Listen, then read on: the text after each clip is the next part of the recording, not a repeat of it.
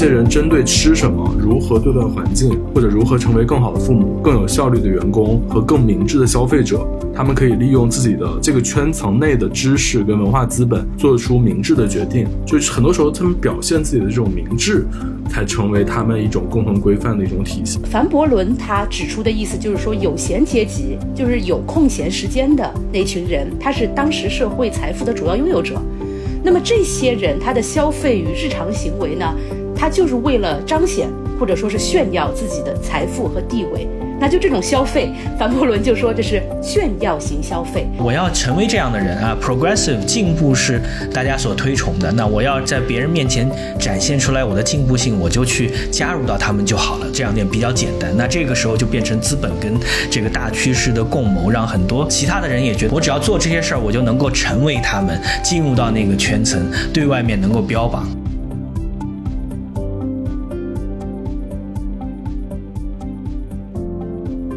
好，欢迎来到今天的晨读时间。那我们今天还是我跟海云跟好汉，我们在聊一本有意思的书，叫做《微小的总和》。那看到这本书，其实我们每个人都会有不同的视角。我会觉得，哎，这是一本又是讲有闲阶级的书，而且是讲这个当代欧美有闲阶级的书。它可能跟炫富，可能跟我们对未来怎么去定义未来的文化资本都有很多的相连的地方。当然，也会跟大家关注的，比如说阶层的流动性，还是是阶层固化啊，这样的话题也特别相关。那我先请海云跟好汉，你们分享一下你们看这本书和大家关注的这些话题吧。对，其实这本书之前我就是看到这个出版方就理想国有书讯嘛，然后我就找我以前的同事，我说这本书很感兴趣，我倒是想看看。其实就是。一开始就很感兴趣这本书，所以我一直都有。而且我觉得，就像那个吴晨老师讲的，其实这本书里涉及的，它副标题叫“新精英阶层的消费选择”，其实会跟我们当代中国或者当代中国大城市看到的，比如说小红书上的一些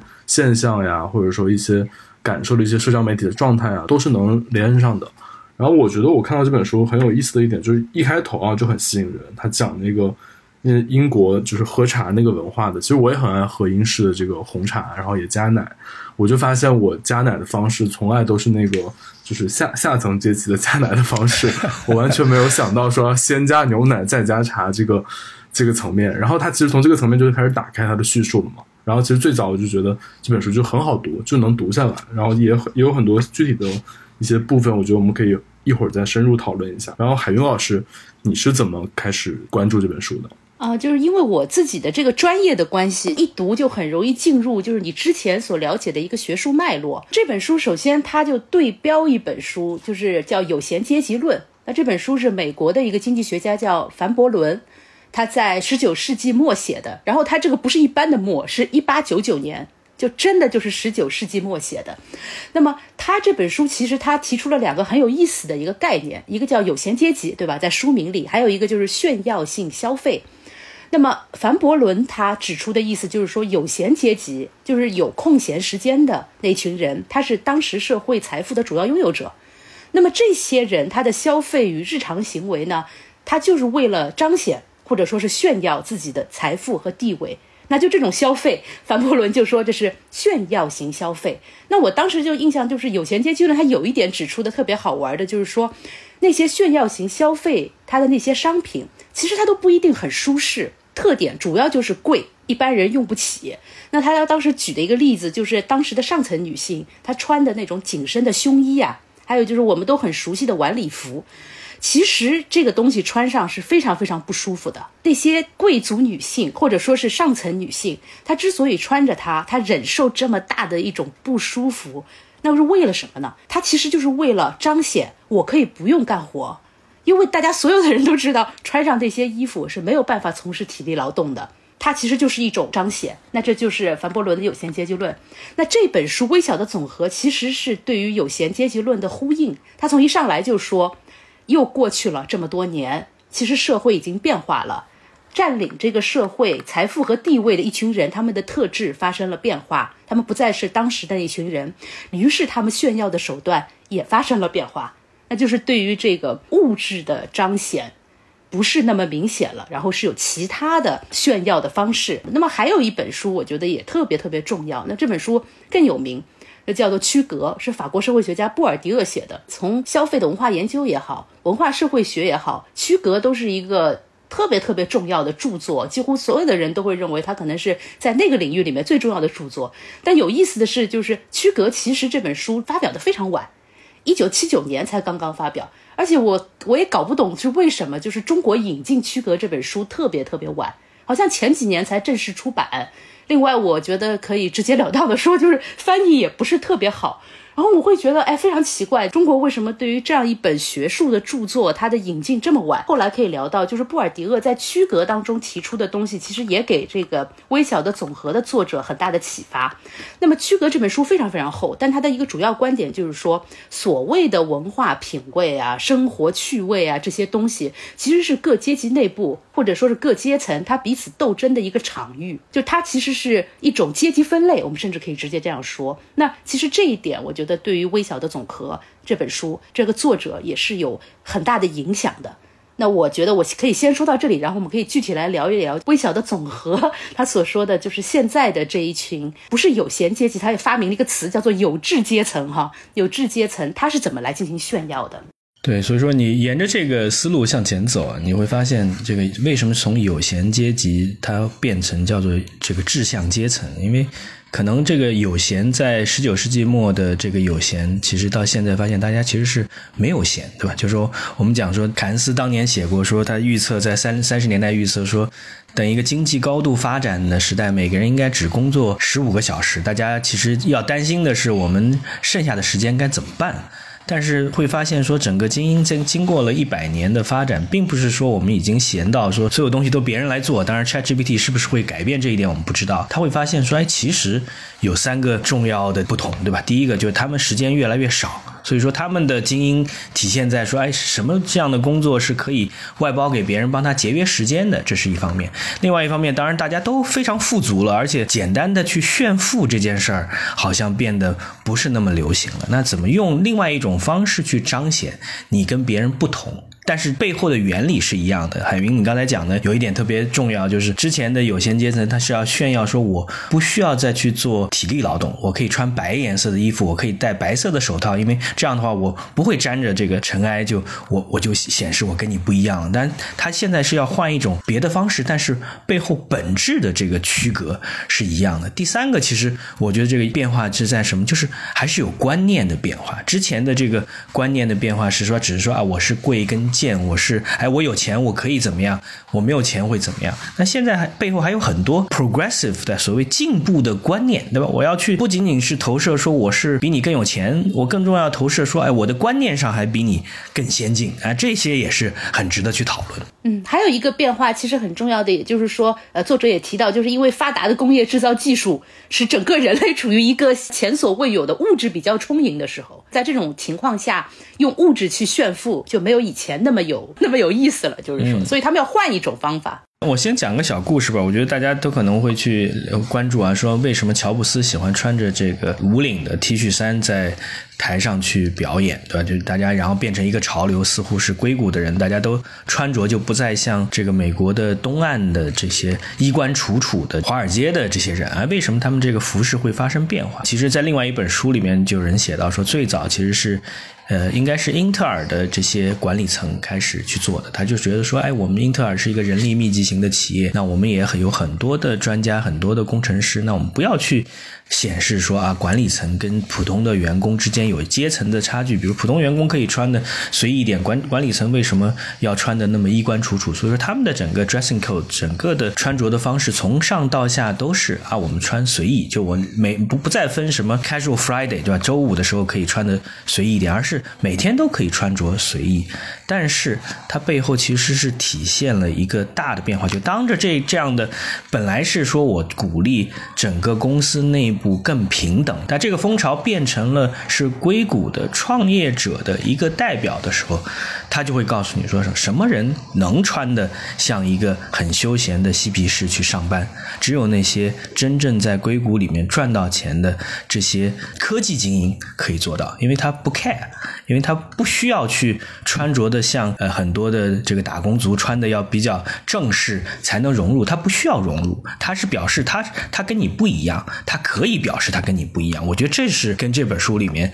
特别强调的，就是我并不需要去通过炫富，通过去穿更漂亮的东西，通过去怎么样来表示我跟你的不同，我就用最简单的方式。但是因为只有我这么穿才行，我觉得这个概念其实在这本书里面经常会出现的。嗯，对，它可以创造新的规则。嗯。对，志向阶级这个，我觉得就是这本书非常有启发的一个说法。海云老师介绍说，有钱阶级今天这个志向阶级，其实它不是以收入水平和财富水平去做一个总和跟归类的，而是它因为是一系列的这种文化实践跟社会规范联系在一起。然后我记得里面有一句话，我觉得还挺准确的，就是说他这本书里讨论的所谓的志向阶级的这种新精英阶层的这种选择，这些人的这个行为模式，他总结了他他说是。这些人针对吃什么、如何对待环境，或者如何成为更好的父母、更有效率的员工和更明智的消费者，他们可以利用自己的这个圈层内的知识跟文化资本，做出明智的决定。就是很多时候，他们表现自己的这种明智，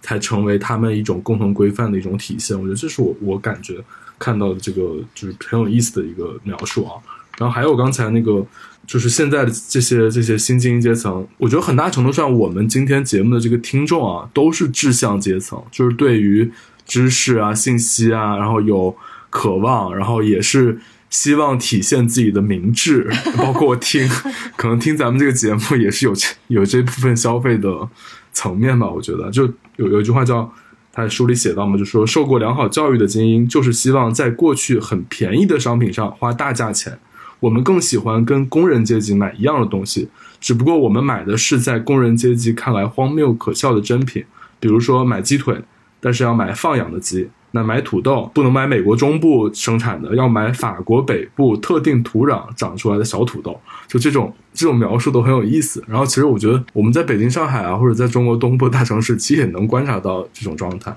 我们接下来可以讲一讲中国的现象，就是把它本土化、中国化一下。好汉提到一个非常重要的点，就是说他其实是鼓励大家，因为这个我们在中国语境去谈这本书，他可以看到两个不同的点。第一个就是说，我们应该沿着什么样的这个轨道去。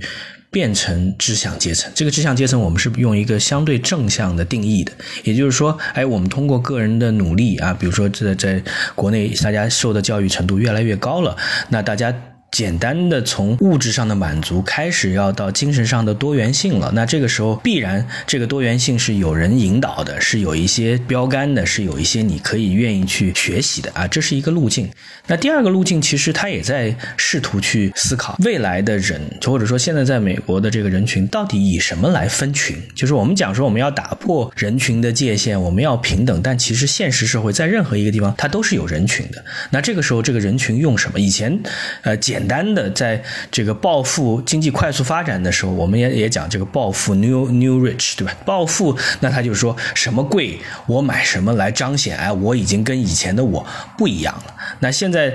至少这本书里边，我觉得大家都能认同的一点就是说，简单的去炫富这件事儿已经是很丑陋的，也不会被太多人待见了。但是你要替代成什么？你替代的是你要表现出来跟别人的不同，还是你真心会觉得说我即使没有钱，我仍然能够和那些有钱但是见识跟我一样的人是同样的一群人？我觉得这是这本书里面他试图在探讨。我相信每个人都很纠结，但是可能也不一定能探讨清楚的，因为他在书里面特别提到，比如说。讲这个东部的精英，对吧？我们讲说，大家去上过好的，在美国上过同校。大家如果看过最近有好几部美剧，都是讲呃英语系，对吧？就是英语系。不受待见，因为学英文的这个专业的美国人现在越来越越少了，工作机会不是那么好找。他就提到说，你在上流社会可能有两类嘛，一类是他真正因为自己有钱，他可以在上流社会花很多时间；但是另外一类可能就是他工作其实是在上流社会相关的，但是他挣的钱其实很少。但是因为他有这方面的认知，他也可以在这个上流社会当中，在这群人当中有足够的谈资，可以游刃有余。但是这两者的生存状态。和这两者到底是不是一群人？我觉得是一个打一个很重要的问号的。是说他最后问的问题是说，这样的平等，在一个相对富足的社会啊，因为我们讲说，即使是你大学毕业了，进到比如说一个画报的编辑，然后在美国上上流社会，在纽约的上流社会可以游刃有余，但是你的这个收入的差距还是非常非常明显的。在收入差距明显，但是这个认知类似的这样的情况下，大家能不能产生真正的互动？我觉得这是他想问的问题。那这个就是，其实我在读这本书的时候，我有一种感觉呢，就是说他的对于现象的观察很准确、很细致。所以，当他这个把这些东西说出来的时候，我们很多人都会觉得，哎，好像是这样，然后很有启发性。但是，这个作者他其实，在定义和分类上，他很多有不严谨的地方，可能就是有些地方他也没有想清楚。但是呢，他就这本书就先写出来了。嗯。但是有有一个，我就比如说，我举个例子，我对这个书里有一段内容印象很深，就是他提到这个母乳喂养的问题，他就意思就是指出，就是在美国现在是否对婴儿进行母乳喂养。它变成了一道就是区分财富和社会地位的一个分界线。那我不知道现在我们的听众这个反应现在会是什么样的？就他的意思其实就是选择母乳喂养的其实是比较上层的，或者说是属于有志阶层的，而不选择母乳喂养的其实是相对比较下层的。这可能和一般人这样的一个反应可能恰恰相反。那么他解释说为什么呢？就是首先他就说到一个信息成本的问题。因为从这个怎么讲呢？从这些年，美国儿科会其实就不断的宣传，就是母乳喂养是最好的，它比这个奶粉要好得多啊，什么什么的。那么，只有受过比较高等教育的女性，她才会系统的了解到相关的科学知识，而且她也有这样的一种雄心壮志吧，或者说这样的一种想法，就是我一定要做到最好，我一定要给孩子最好，所以她会选择母乳。还有更重要的一点就是说，只有你身为全职太太。或者你从事高级的管理工作，你才有可能一边母乳喂养，一边把你的生活给持续下去。不管你做全职太太也好，还是说你做这个管理层的工作也好，你都意味着你有更多的自由支配的时间，你才有可能把这个时间做下去。但是呢，你说他这个现象他观察的非常好，对吧？但是他把这个就是母乳喂养，他把它归类归到一个叫做炫耀性休闲。就我当时我就看到这个分类，我就很懵。就首先我并不认为这是一个休闲。另外呢，我也会怀疑它是不是一种炫耀，所以我就只是说我只用这样的一个现象，我来指出这本书它的提出的有些现象是很有意思的，但是它的分析还不够深刻，或者说是准确。正好就这个话题，我可能跟你稍微有一些不同的这个认知啊。就我觉得他用母乳喂养呢，尤其是他还对比了这个美国跟法国的这个不同，对吧？我觉得他在强调两件事情。第一，强调呢，就是在美国可能比在中国，因为我在中国，当然我们也是对于这个三四线城市的情况，我也不是特别了解，对吧？但是在美国，它明显你能看得到，就是说它有这个阶层之间的差别，也就是说这个。高阶就是你是一个富裕阶层，你是一个管理阶层，你是一个专业人士。那母乳喂养一方面是潮流，另外一方面是有可能的。我们也看到很极端的例子，比如说呃，这个 Melissa 是这个雅虎到雅虎当 CEO 的时候，从谷歌到雅虎，对吧？他自己呃房间，然后旁边是他的保姆的房间，然后他自己挤母乳，然后去喂给自己的孩子。那这只有这个 CEO 或者 Senior Executive 就高管才能有的。在国内，其实当当时我我记得有一段时间，我也跟一些人聊，对吧？有一些这个国内的这个所谓叫 High Flying，对吧？这个呃这个快速成。长的这些高管呢，他们也会流行，对吧？比如说自己出差了，然后出差的时候呢，自己母乳喂养，然后自己这个奶瓶挤好挤完奶之后，FedEx 当天冷冻送回家，让自己的宝宝还能喝，对吧？这当然这已经不是普通的母乳喂养，这就变成是一个特定阶层的福利了。这的确是能看得到这样的区别的，但是在另外一方面，大家如果看一些美剧和美国的社会调查，你会发现贫困阶层，尤其是单亲妈妈，在美国，那她如果是靠 food stamp，是靠这个救济来做的话，那免费的。婴儿奶粉是可能他家里面比较重要的，也是给孩子比较重要的一个食物来源。所以说，这个阶层之间的差别，尤其在美国会显得特别特别的重要。我想，这可能是他在试图去讲。也就是说，当你忙着这，当然单亲妈妈被很多人也被很多人不待见，因为觉得这些人是可能是社会福利上的这个毒瘤啊。但是这些人如果他可能高中还没毕业就开始生孩子，然后也没有办法有更好的认知的提升自己。的圈层就特别固化的时候，那他的确一方面也不太可能自己去母乳，因为他有太多事，他还得挣点钱；另外一方面，他可能也对到底怎么去养好一个孩子这件事儿，他的信息差是很大的。嗯，呃，对，我觉得就是说，霍尔基特他观察到的现象是正确的，是对的，而且他是有道理的。我只是说，我对于他的分类很困惑。因为他把它分类到了，就是说 这个炫耀式休闲嘛，就我对于这个分类我有点懵，而且我觉得就是说它里面提到的有一部分，就是他认为的他们的一些所谓的炫耀方式，在我看来可能不是为了炫耀，这是他觉得应该做，然后必须做的事情，就是可能和炫耀不一样。那我刚刚其实还想说的就是，因为刚刚那个好汉说中国的情况是怎么样的，那我可能就得说一个就是社会学很喜欢用的概念，叫糅杂。因为我觉得中国的情况并不是这本书所描述的这样，而是非常的糅杂。就一方面，这本书所描述的现象在中国也已经存在了，但另外一方面，其实那种相对比较传统的炫耀式消费也依然存在。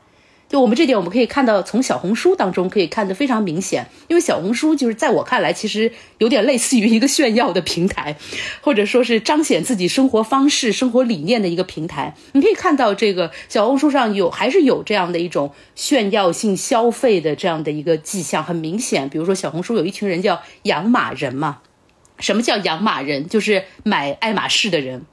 对吧？这是一个典型的炫耀式消费，但小红书它也会有一些，就比如说，呃，野营啊，对吧？有很多野营的画面，然后对于这种咖啡，它的这种品味啊什么的，就这个它更有点类似于，就是这种更。新颖的这样的一种炫耀方式，所以我觉得中国的情况相对来说是比较糅杂的，不知道吴晨怎么看哈？呃，我觉得他其实还是会，就我们中国的情况，我们稍微放一下。我还有一个想法，还想再再沟通一下，其实就是，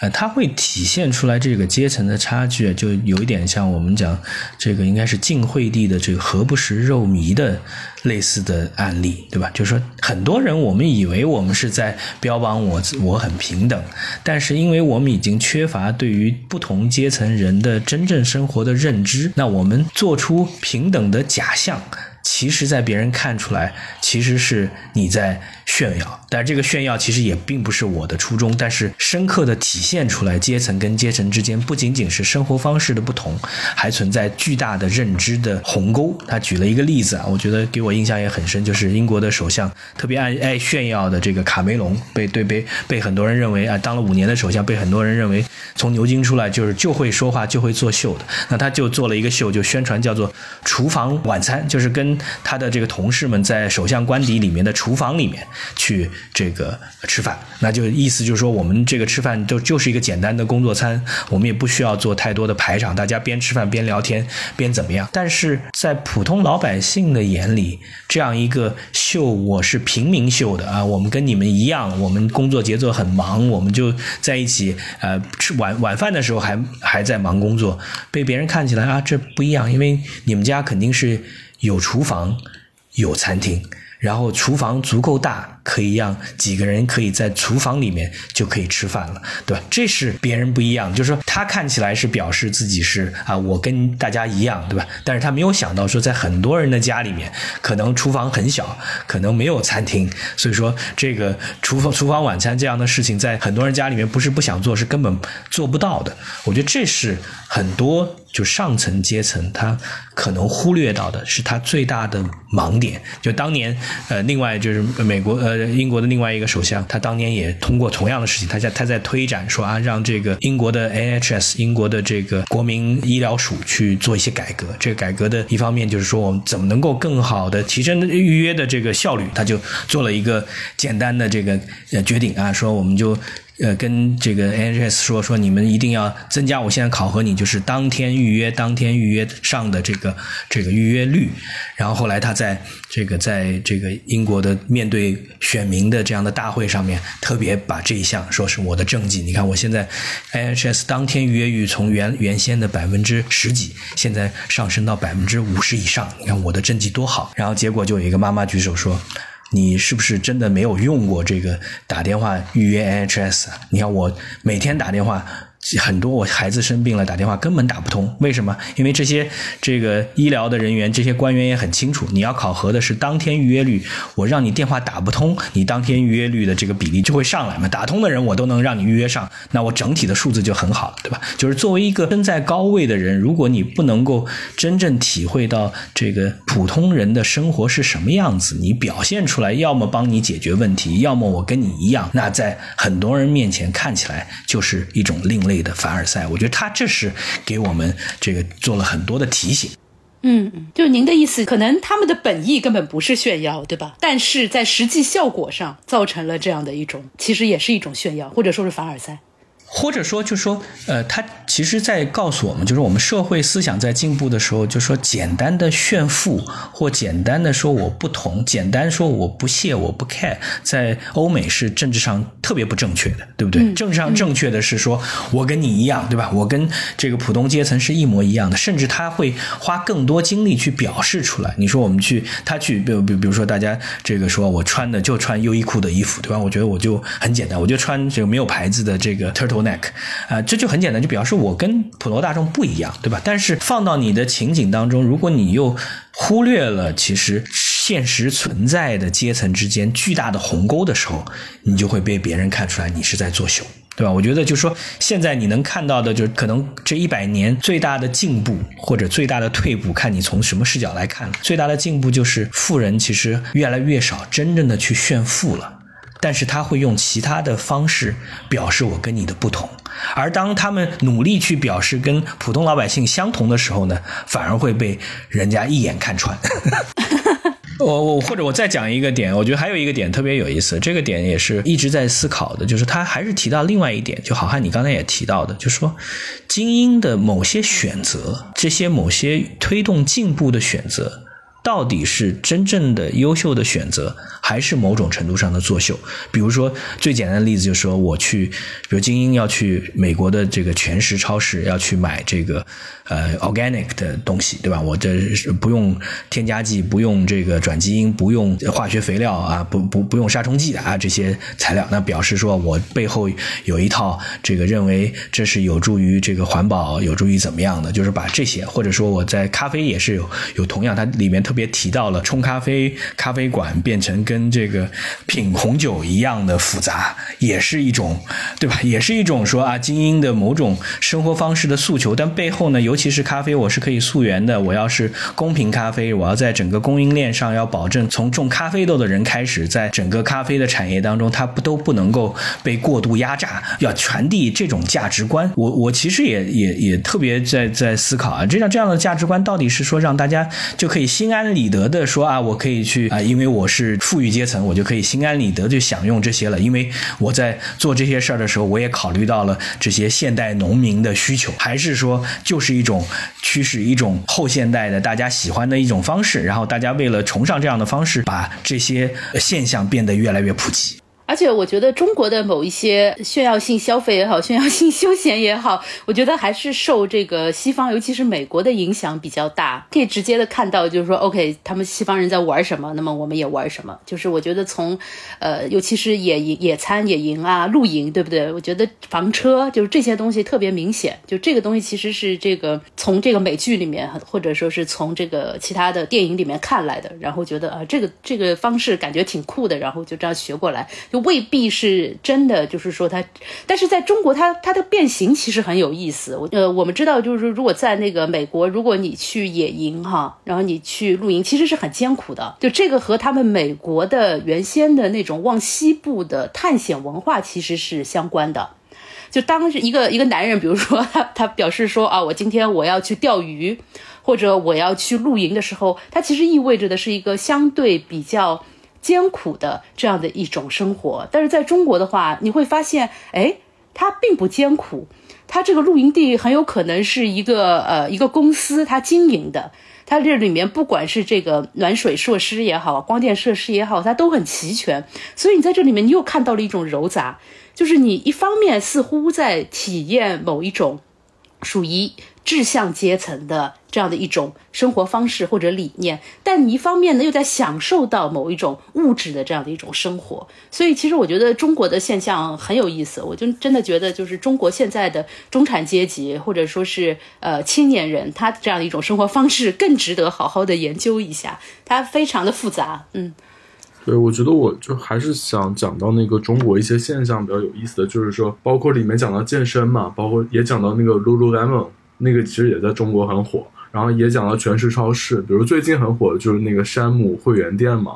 然后也有媒体说，在山姆会员店旁边的楼盘是不是应该叫山景房或者山区房什么的？就是其实我觉得这些现象，其实在中国大城市，特别是我们的东部，都都能看到。我觉得也是，其实是有一些映射吧，当然也有一些杂糅，就还是有炫耀性消费存在啊。不，这可能是我觉得还有一个大的差别，就是呃，完全这个个人主义的成长的环境和富足之后依赖别人服务的这样的思想，我觉得是两种蛮大的区别。这也是可能我们是在仍可能仍然处在上一个时代的那种感觉，对吧？我觉得就是说，基本上这个你从一个个人主义的视角来讲，很多事情要自己去做这件事儿是。很重要的，对吧？就是大家之间之间看过什么总统自己拎着包之类的，对吧？就是这这些事儿，就是他之类，就是人跟人之间的这种平等，他是做的要特别的足。另外一方面，比如说 hiking 或者是 camping 这些事儿，它是贫穷或者或者富裕，大家都可以享用的。就是在美国这一点，它可以做的很多，对吧？大家从小去做 boy scout 或者是 girl scout，它其实这个他从小不是说只有富裕家庭才能够去。做这样的这个野营的训练，其实只要上公立学校都有这样的机会，所以说它会形成这些传统，但是它最后可能造成的是某些特定的稀缺性，对吧？不，某些是这个国家公园人人都能去，但是在有一些私人的岛屿上，可能只有富豪才能够做到。他就是他会做用排他或者其他的方式来彰显出不同，但是本质上他的回归自然和他在自然当中能找回到自我这件认知已经到了同样的。程度，它回归自然不是为了说享受跟五星级酒店一样的服务，它回归自然真正是需要在自然的这个比较这个 rock 比较这个 rough 的这个这个环境当中磨砺自己，哎，找到一些他真正体会到，只是说他最后是从另类的稀缺性来表示出不同，和我们还没有体会到，只是在学它的表象之间，还是有蛮大的不同。对这一点，我觉得就跟中国的文化很有关系，就大家对于世俗生活的这种。那种享受，或者说那种怎么讲，要要享受生活这种感觉，他可能跟所谓的这个书里写的这种志向阶层，可能他对自己的这种呃毅力啊、决心呀，然后或者说他这种努力啊，还有一种要有一种矫饰的腔调的这个状态很不一样。就中国人还是很实际的，就是那我要是去露营，我就美美的。呃，好好的，然后住两千块的一个帐篷去露营，而不是说我要去把自己弄得灰头土脸的那样去。可能在我们这边，这个东西的这种附加的价值以及带来的明智，或者说这种卓越的这种感受，可能这中国人可能没有那么 get 吧，我感觉是这样。这个突然就想到，就是他这书里面有一段挺有意思的，他提举举到了那个维珍的创始人 Richard Branson 的例子。然后他就说，因为我们大家可能也都知道，就是 Branson 是一个非常热爱极限运动的人，然后有做过非常多的这个非常，呃危险的那样一些挑战，出过很多事故，对吧？好几次感觉基本上就要挂了那种。然后我觉得这本书里面有一点提的挺有意思的，他说像 Branson 他这样做，可能普通大众会对于这样的一种行为不是非常理解，但是这个在于在这个 Branson 的这个同圈层或者说同温层。对于那些人来说，Branson 这样的一种行为，其实是一种非常大的一种炫耀。那么他这个书这样说的时候，我当时我就突然有一种什么感觉呢？我就会觉得，OK，就对于这些人来说，他的炫耀可能对于他们来说，对于同温层的人就足够了。就他已经不需要去考虑到大众怎么看，他不需要去去获取那种来自于大众的那样一种艳羡的目光。他觉得不需要了，我觉得这个其实点出了一个很严重的问题，我们回头可以慢慢的再聊这个问题啊。对，但但是它这个背后会体现出来一层虚伪性，就是它就就你到全食超市去买东西，多付了点钱，就表示我已经是一个环保主义者。就像我去开一辆特斯拉，就表示我已经为气候变暖去贡献力量啊。它背后啊，它就是说这个是很简单的，就是这个不需要你做很复杂的事情，但是我会标榜我不一样，我认同这样的东西。那反过来，其实他又告诉你说，在一个消费资本主义的时代，其实就是消费形成共识，形成趋势。是形成大家喜欢的东西，又变成你推销产品跟服务最好的一种方式，因为它还有一个下拉的效应，对吧？就是说，有些人呢，我相信全食超市或者开特斯拉的人，早期的确有很多死忠粉，他是就就是觉得啊，这个才是完全回归自然，完全的利用电力才是未来。但是慢慢慢的，他又形成了一个头部效应，就是他形成啊，我要成为这样的人啊，progressive 进步是大家所推崇的，那我要在别人面前展现出来我。我的进步性，我就去加入到他们就好了，这样点比较简单。那这个时候就变成资本跟这个大趋势的共谋，让很多其他的人也觉得，我只要做这些事儿，我就能够成为他们，进入到那个圈层，对外面能够标榜，对吧？所以我觉得这一系列它的这种互动性其实是很有意思的。那这个时候就说，其实炫富什么时候，哎，他会觉得炫富没有太大的意义，甚至他在书里面也特别提到一些，就是说他这个是一个动态的，就是说这样的人对于呃某些有着普朴素的进步思想的人所带领出来的一个趋势，它其实会被商业资本包装成为一个大的可供消费的场景。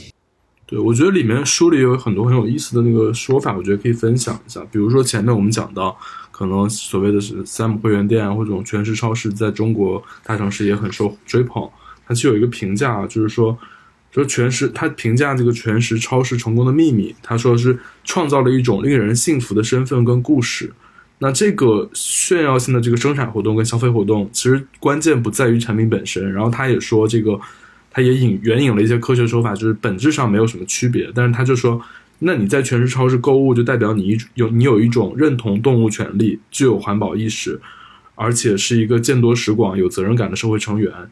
这个层面，这这些东西才是。这种这个附加值的消费的，你所购买的一些东西，就就所谓的至上阶级所在意的，就是说这个行为让他们看起来明智，让他们愿意为这些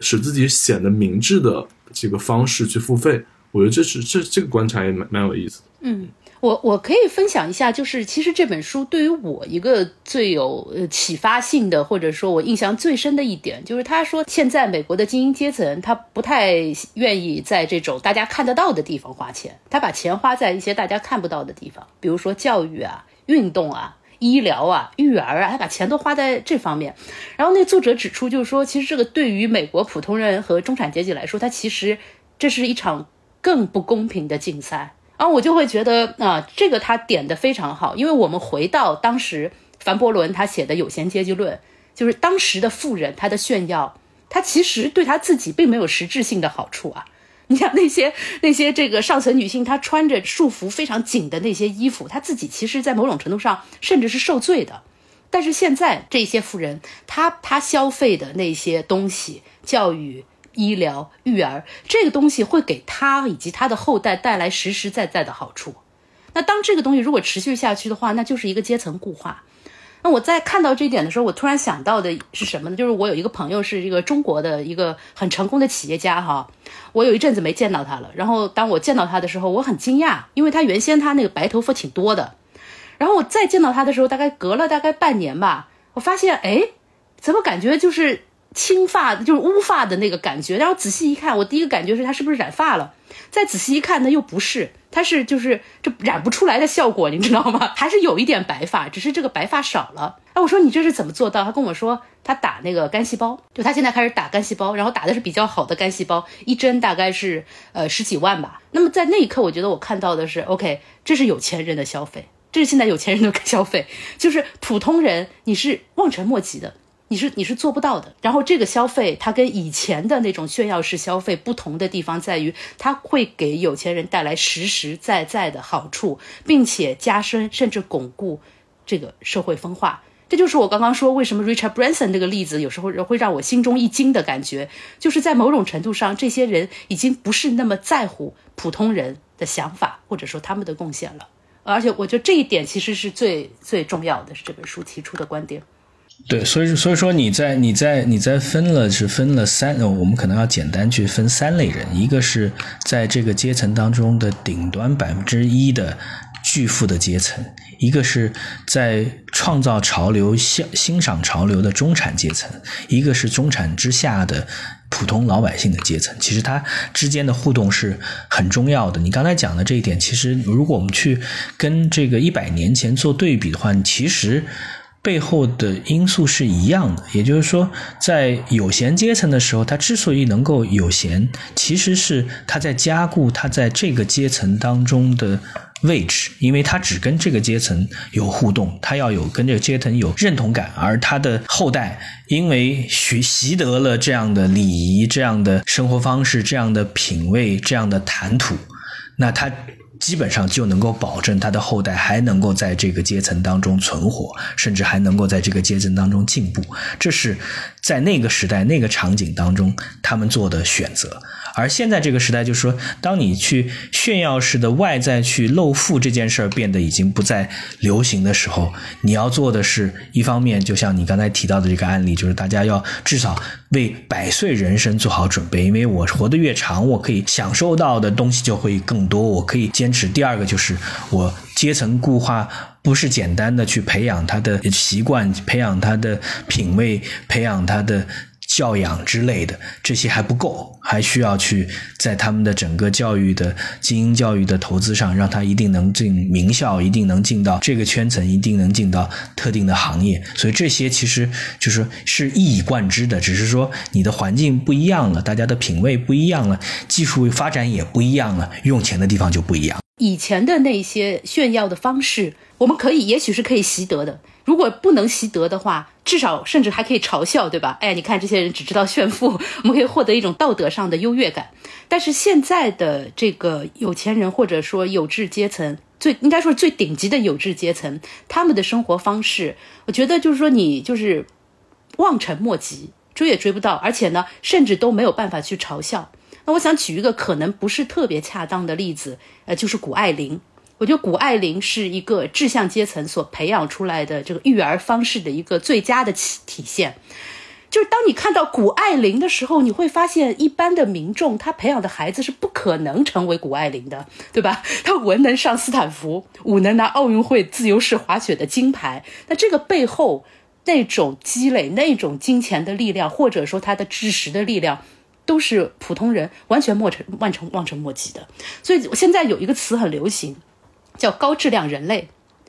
我觉得大家一定要对“高质量人类”这个词有所警惕，因为这个这个词它其实，在某种程度上，它是让不平等有了一种非常合法的外衣。